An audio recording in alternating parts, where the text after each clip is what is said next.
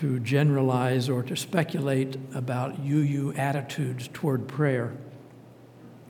But when we speak or sing prayers like this one, even if those prayers are expressed in the form of petitions, which this one is, few of us do so without any expectation of some miraculous intervention bursting in to change our lives.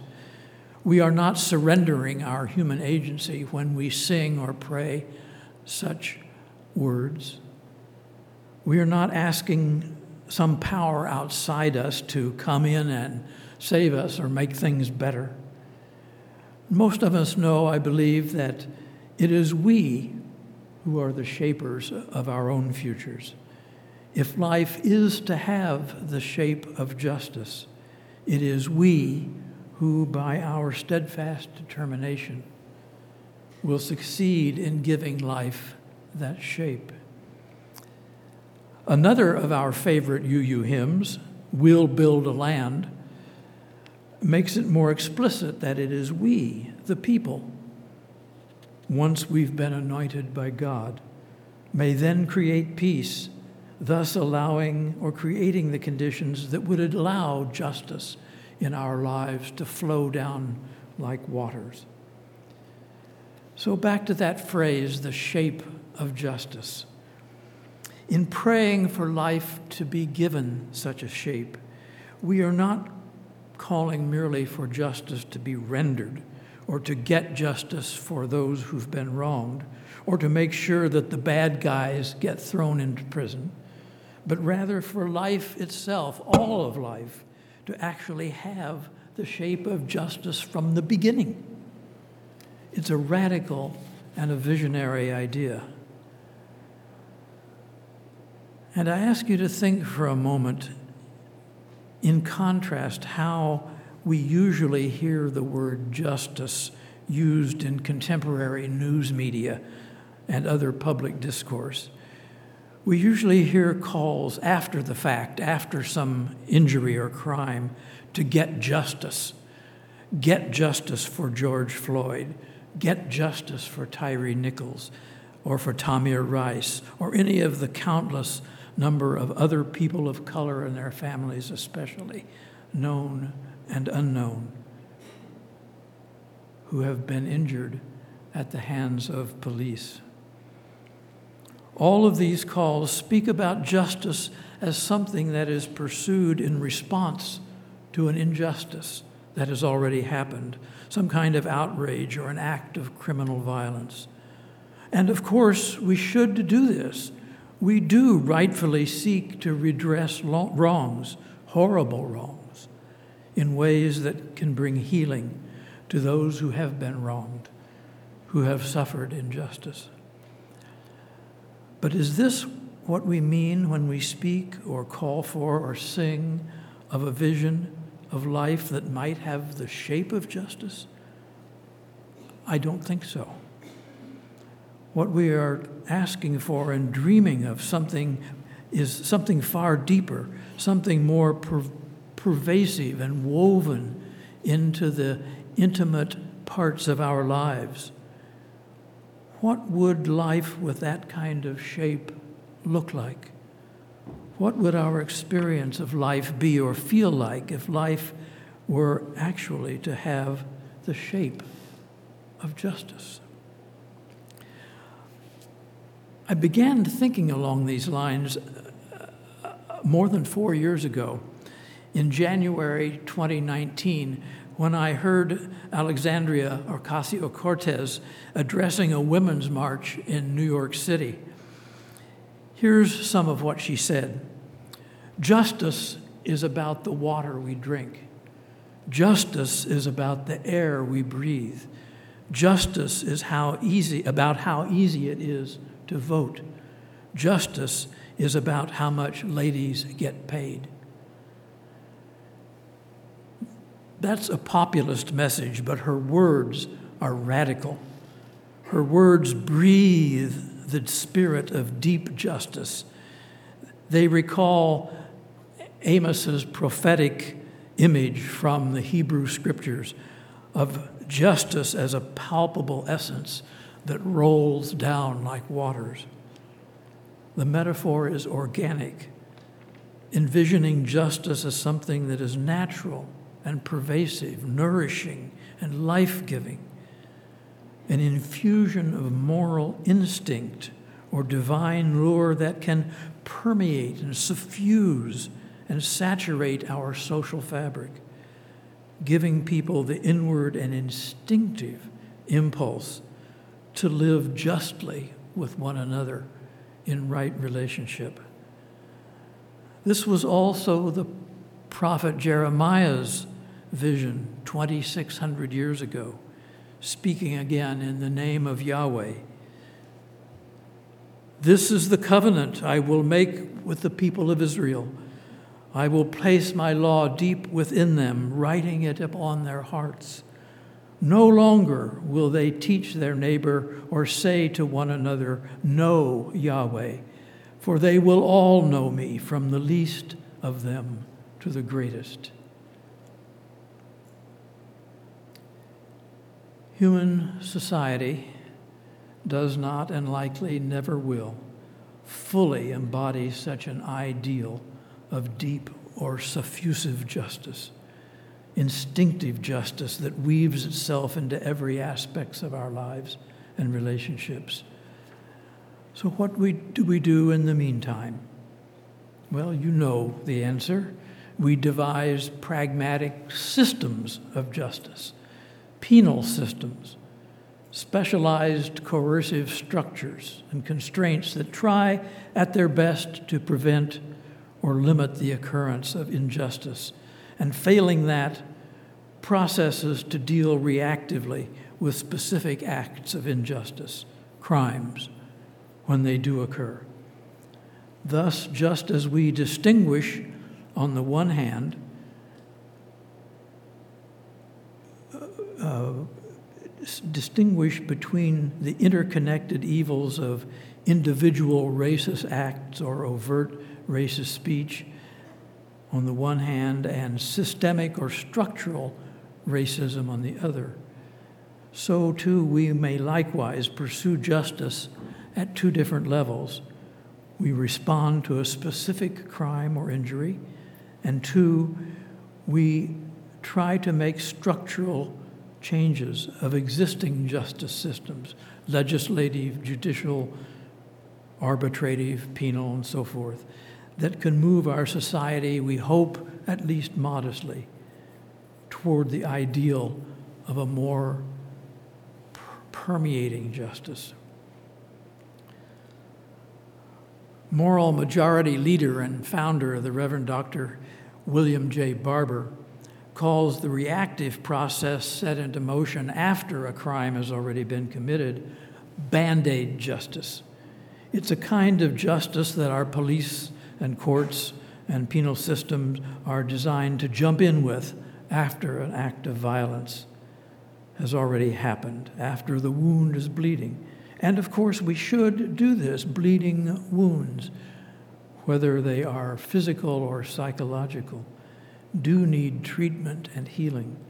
And injustices do need to be redressed in individually and communally healing ways. But when we speak repeatedly, as our news media do, of justice only as something that comes after the injury has already happened, that burdens our mind with an impoverished idea of what deep justice really means. It tends to ma- mask that deeper meaning. When Amos envisioned justice rolling down like waters, he wasn't talking about building more prisons. He wasn't talking about a stronger police force or a better uh, judicial system or appointing tougher DAs. No, he was talking about structural justice, justice as the very framework of relationships within a community or within a larger society or for the people of Israel, as he was speaking to at the time.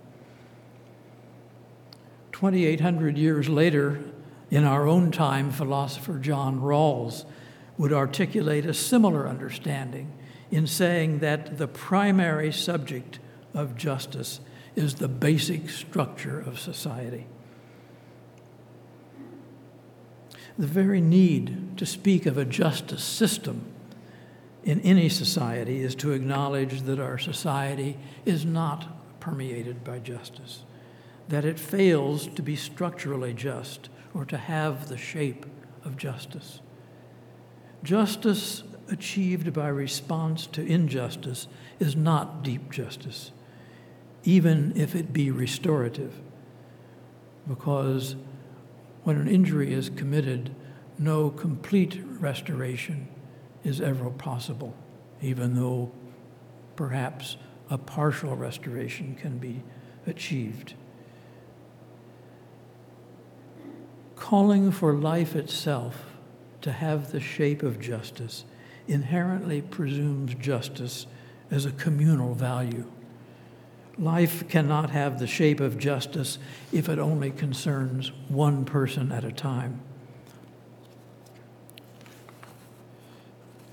At our UUA General Assembly last month in Pittsburgh, we heard repeatedly talk of the need to move away from individualism for each person just doing what they want without any sense of the common good. You may know that much of our talk of individualism comes from Ralph Waldo Emerson, who wrote at a time when I think a notion of individualism was very much needed in a society that prized conformity too much. But that is not the society we live in today.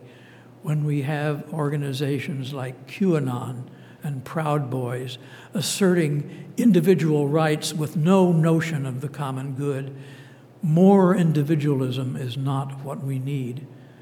And we heard a lot of talk about this at General Assembly, about the importance of recognizing our communities, the way that we support them and they support us in return, the importance of covenant of promises to be with one another and to walk with one another as we carry on the fight for justice in a better world that we look forward to.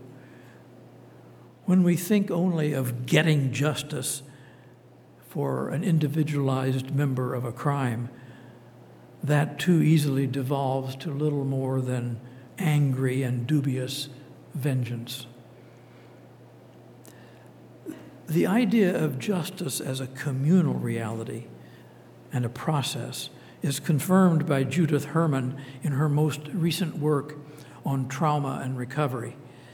How trauma if survivors envision justice is her title, where she focuses on healing from violent crime as needing to happen in essential ways through community she writes If trauma is truly a social problem, and indeed it is, then recovery cannot be simply a private individual matter. The wounds of trauma are not merely those caused by the perpetrators of violence and exploitation. The actions or inactions of bystanders, all those who are complicit in or who prefer not to know about the abuse, or who blame the victims, often cause even deeper wounds. These wounds are part of the social ecology of violence, in which crimes against subordinated or marginalized people are rationalized, tolerated, and rendered invisible. If trauma originates in a fundamental injustice, she says, then full healing must require repair through some measure of justice from the larger community.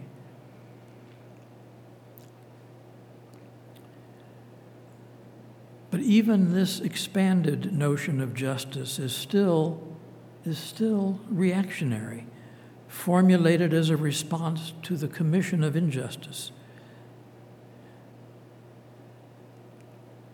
Life truly having the shape of justice would mean that the deep ugliness, the deep ugliness of oppression, marginalization, and violent criminal activity would be banished from our lives. It would mean living in a truly beloved community that embraces all, a community of moral beauty. So, that phrase again moral beauty. Maybe at this point it's time for me to lay some of my theological cards on the table for you. I imagine that some of you, maybe many of you, have heard of process theology. Maybe your minister, Amy Zucker Morgenstern, has mentioned some of the basic ideas of process thought in her sermons over the years. And you may also know that modern process philosophy goes back to the 1920s and to the ideas uh, and comes out of the ideas introduced by Alfred North Whitehead. In my own theology, I've long been very much attracted to and influenced by Whitehead's thinking, uh, by his cosmology, and indeed his entire worldview. And the aspect of Whitehead's thought that is most relevant to what I want to emphasize this morning is his theory of value, in particular, his understanding of beauty as the deepest and most fundamental of values, not just for human beings, but as a value operating in the cosmos. Beauty, wrote, wrote Whitehead, is a wider and more fundamental notion than truth. Beauty is the internal confirmation of the various items of experience with each other, and thus concerns the interrelations of the various components of reality. And thus, he says, any part of experience can be beautiful the teleology, the forward pull of the universe, is directed toward the production of beauty. Whitehead imagined God as a reality that lures us, not coerces, but lures us and everything in the universe in the direction of an ideal of beauty. For a Whitehead, God presents a vision of beauty, and like a magnet, attracts everything that happens, every event, every decision that we make toward that vision. But of course, we, along with all other creatures, have the freedom to follow or to reject that vision, that lure. God cannot control us. In Whitehead's view, God merely presents us with a vision of beautiful possibility. These ideas may seem strange at first. They certainly seemed strange when I first encountered them. Compared to more obvious human needs, beauty can sometimes seem like a luxury, something to be pursued in our spare time, uh, something available only to the privileged, perhaps, who can afford the time and money to visit museums or take long vacations to beautiful places. When we think of beauty, the first thing that we may think of is visual beauty, works of art like painting and sculpture. Or maybe it's beauty in nature, sea and sky and waterfalls. Or yet we may think of music and the beauty of harmony, the beauty of the human voice, for example. We often think of that famous triad beauty, goodness, and truth as if they were three separate things side by side. But what if they are interrelated? What if John Keats was right in his Ode on a Grecian Urn when he wrote in 1819 Beauty is truth, truth, beauty. That is all ye know on earth and all ye need to know. And then there's goodness. Does the value of what is good not lie in being beautiful? Is not the ideal of a just society an evocation of what I have called moral beauty? Or to put it negatively, when we feel revulsion, when we see oppression and enslavement, violent crime. Is it not the ugliness of all that that we are reacting against? Moral beauty stands out as a vision of interrelated intensities, a kind of harmony, harmonization between contrasting elements.